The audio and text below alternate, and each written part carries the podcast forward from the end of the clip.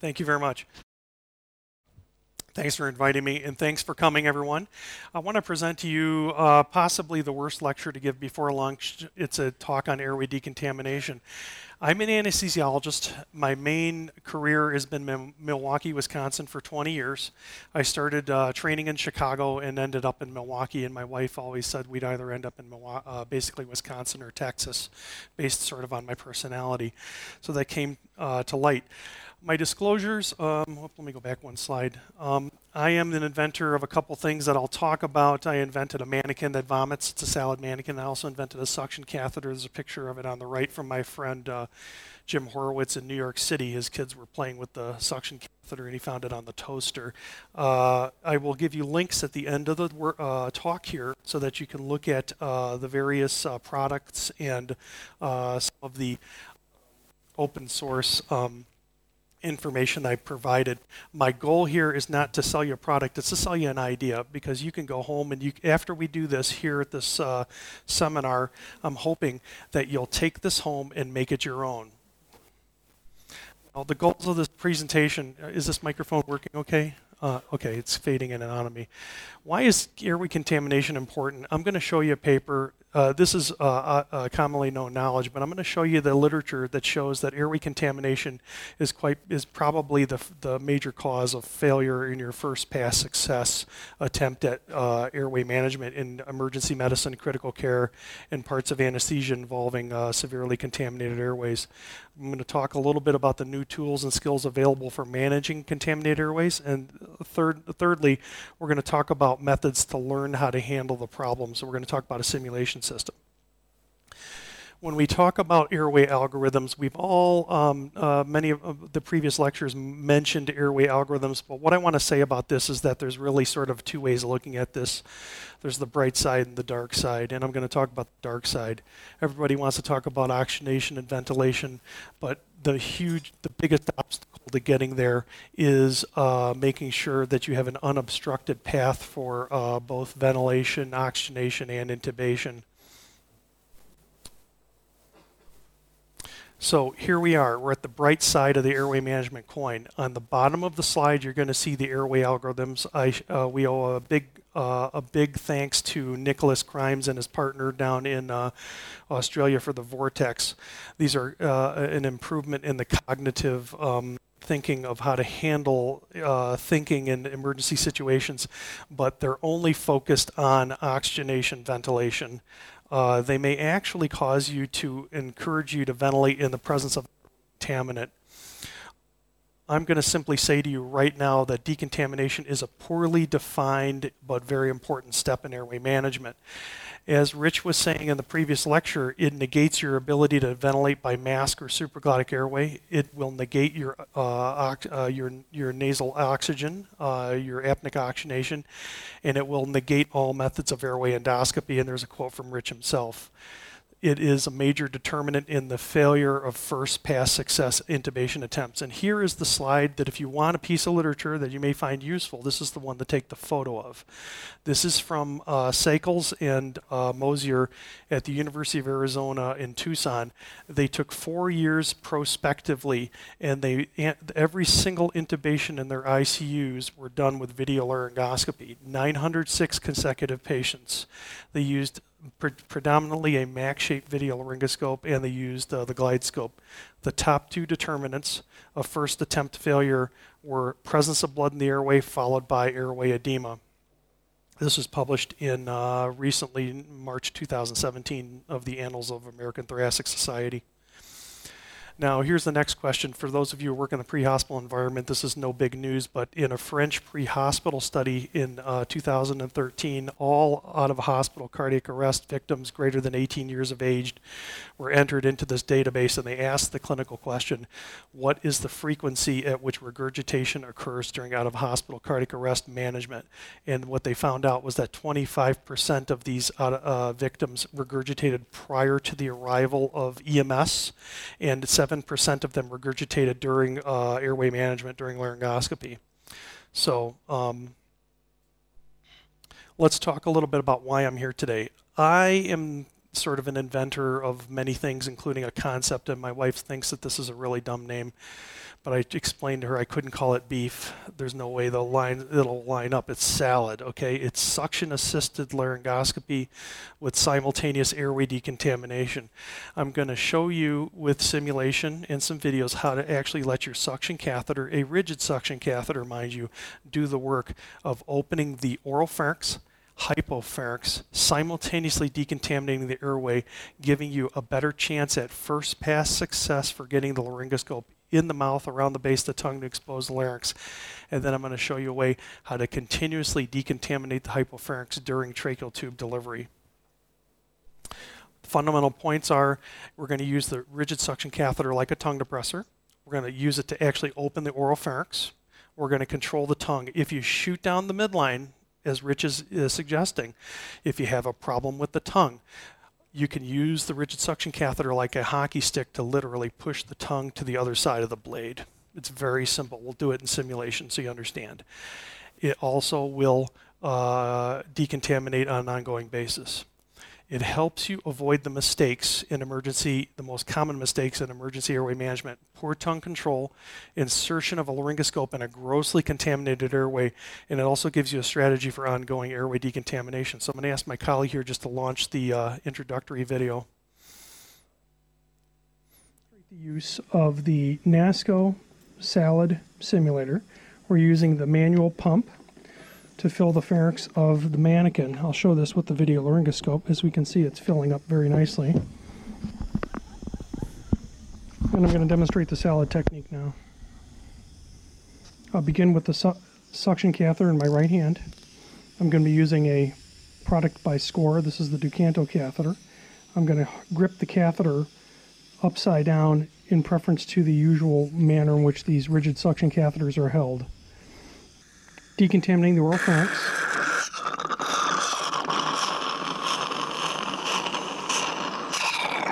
And I'm going to utilize this rigid suction catheter to actually push the tongue down so I can more easily put the blade inside the mouth of the mannequin. I'm going to perform this under direct laryngoscopy, and you're going to follow along with video. I'm decontaminating the hypopharynx and leading with the tip of the suction catheter. I'm engaging the molecule and exposing the larynx. I'm just going to suction some secretions and simulate airway contaminant on the larynx. Now, I would like to leave this suction catheter in place during the intubation, but you're going to see here that the suction catheter is totally in the way of tube delivery, whether that be direct laryngoscopy or video laryngoscopy. This is the reason I would want to leave the catheter in place in the event of repeated soiling. So I'm going to move the suction catheter to the left of the laryngoscope blade and place it into the upper esophagus. So in the event of repeated soiling, the suction catheter can absorb the airway contaminant. I'm going to deliver my tracheal tube now. I'm going to do this under direct laryngoscopy.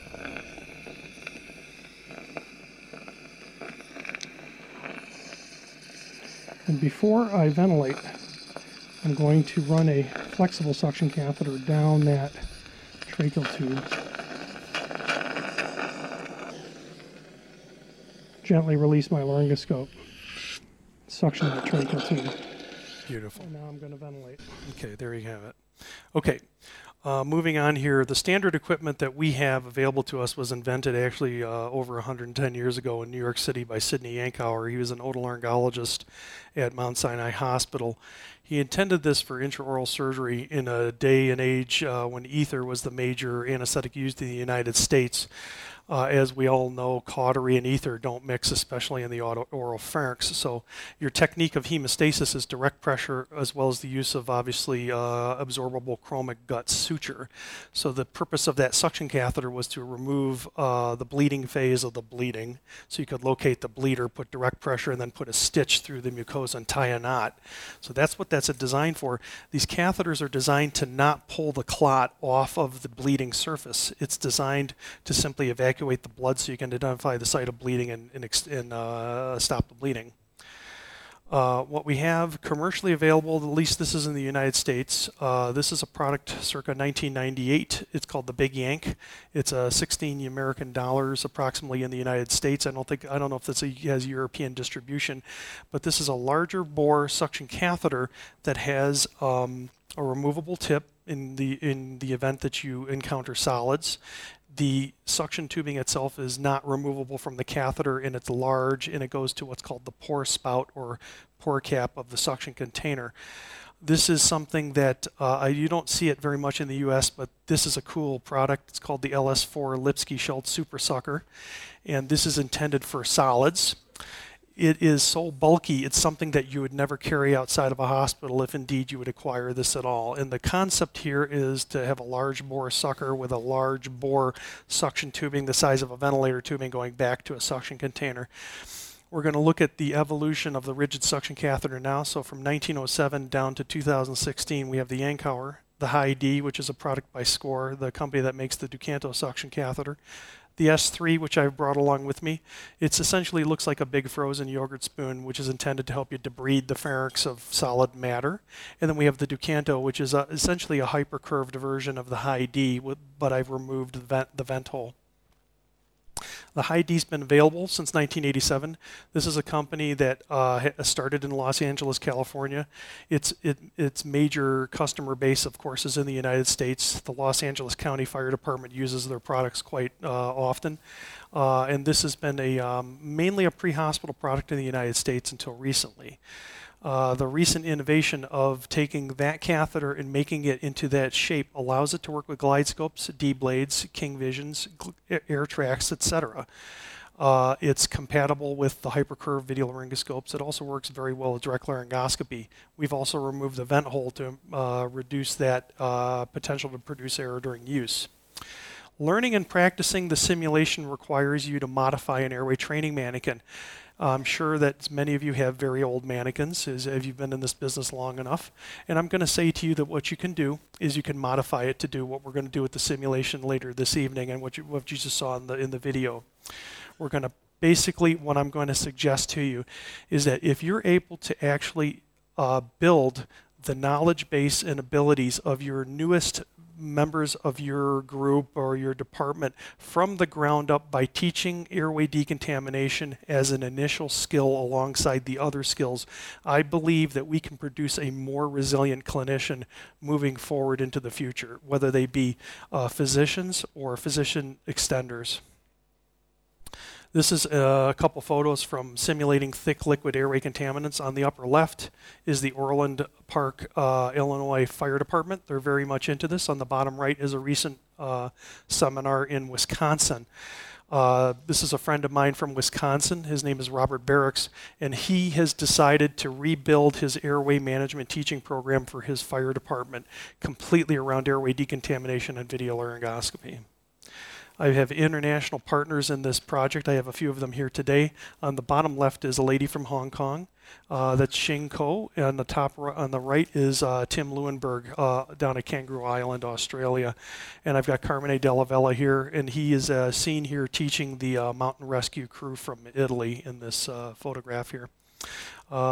I was pleased to know at SMAC last year that the Sydney HEMS decided to make this a standard method of training. So just to let you know that one of the premier HEMS organizations in the world has decided to bring this in as a standard method of teaching within their organization.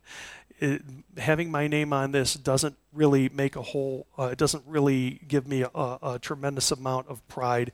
What gives me the pride is that I was able to pass this on to someone who saw the value in it and said, this is the way we should be doing things moving forward. That is the meaning to me. So here we are at SMAC in 2015 when I first introduced this simulator. The lady on the right is now an attending in South Africa, and I don't remember the name of the guy on the left. But is this really an effective tool for teaching airway decontamination skills? I did do one study on this using what's called a learning perception study, in which we gave pre-test and post-test questionnaires to the individuals who went through the simulation. And what they were I was able to show was that there was a demonstrable improvement from, say, one level from say 3 to 4 following the simulation that they were confident in their ability to manage the airway of a vomiting hemorrhaging patient. I have a 4-minute video to show you next. It's going to be worth watching because I'm going to say something that I just learned recently, and that the upgrade that this technique can bring to basic life support may be equal or greater than the upgrade to advanced life support. So let's go ahead and roll this video. So the question we're going to ask you here is, can you ventilate throughout the traditional period of the apneic period of RSI? But give yourself one pump on the pump handle of. So I'm face mask ventilating this mannequin, and we're going to put airway contaminant into it. My assistant is a trained HEMS paramedic. She's going to look to see when she can feel a change in compliance of the self-inflating bag. No, go ahead and bag again. Give yourself another pump. Tell me when you feel the airway contaminant. You don't feel it yet, do you? Nope. Okay, keep going until we get it. Keep going. This is awful. Ooh, that's a good one. Let's see how much we have in there. We're going to just turn on the video laryngoscope and inspect the hypopharynx. And could you bring him up here so, just so we could see? Okay, let's see how much airway contaminant do we have in there before she felt that she had a problem. That's right up to the glottis. Do you guys think that that's a problem? Okay, let me suck that out. So go ahead and activate suction.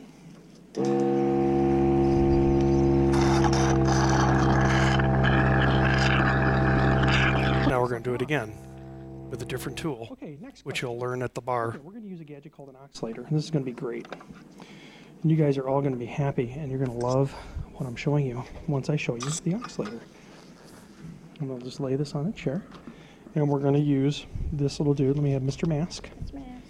Okay, now do I need an assistant?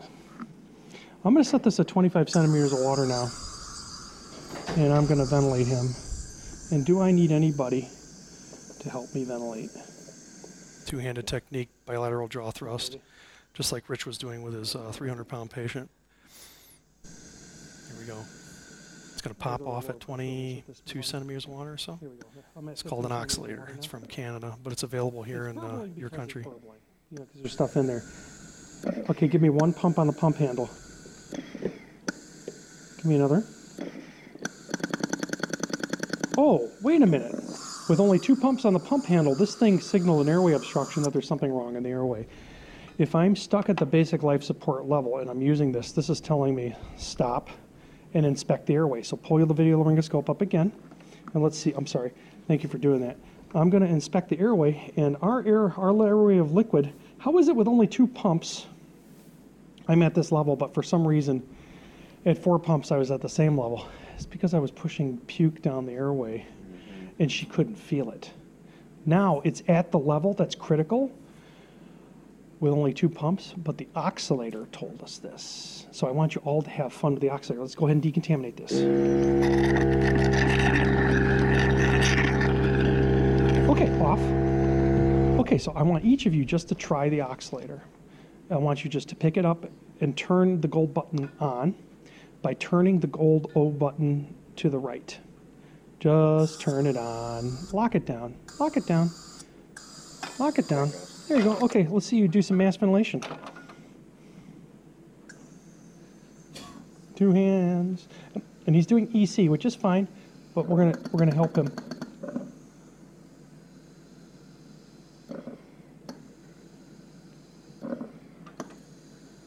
Give him one pump.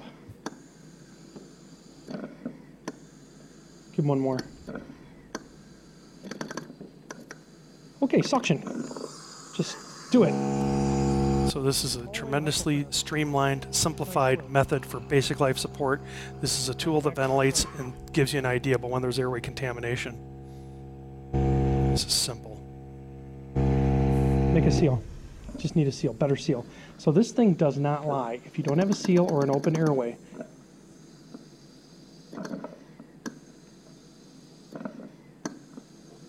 give another pump on the handle.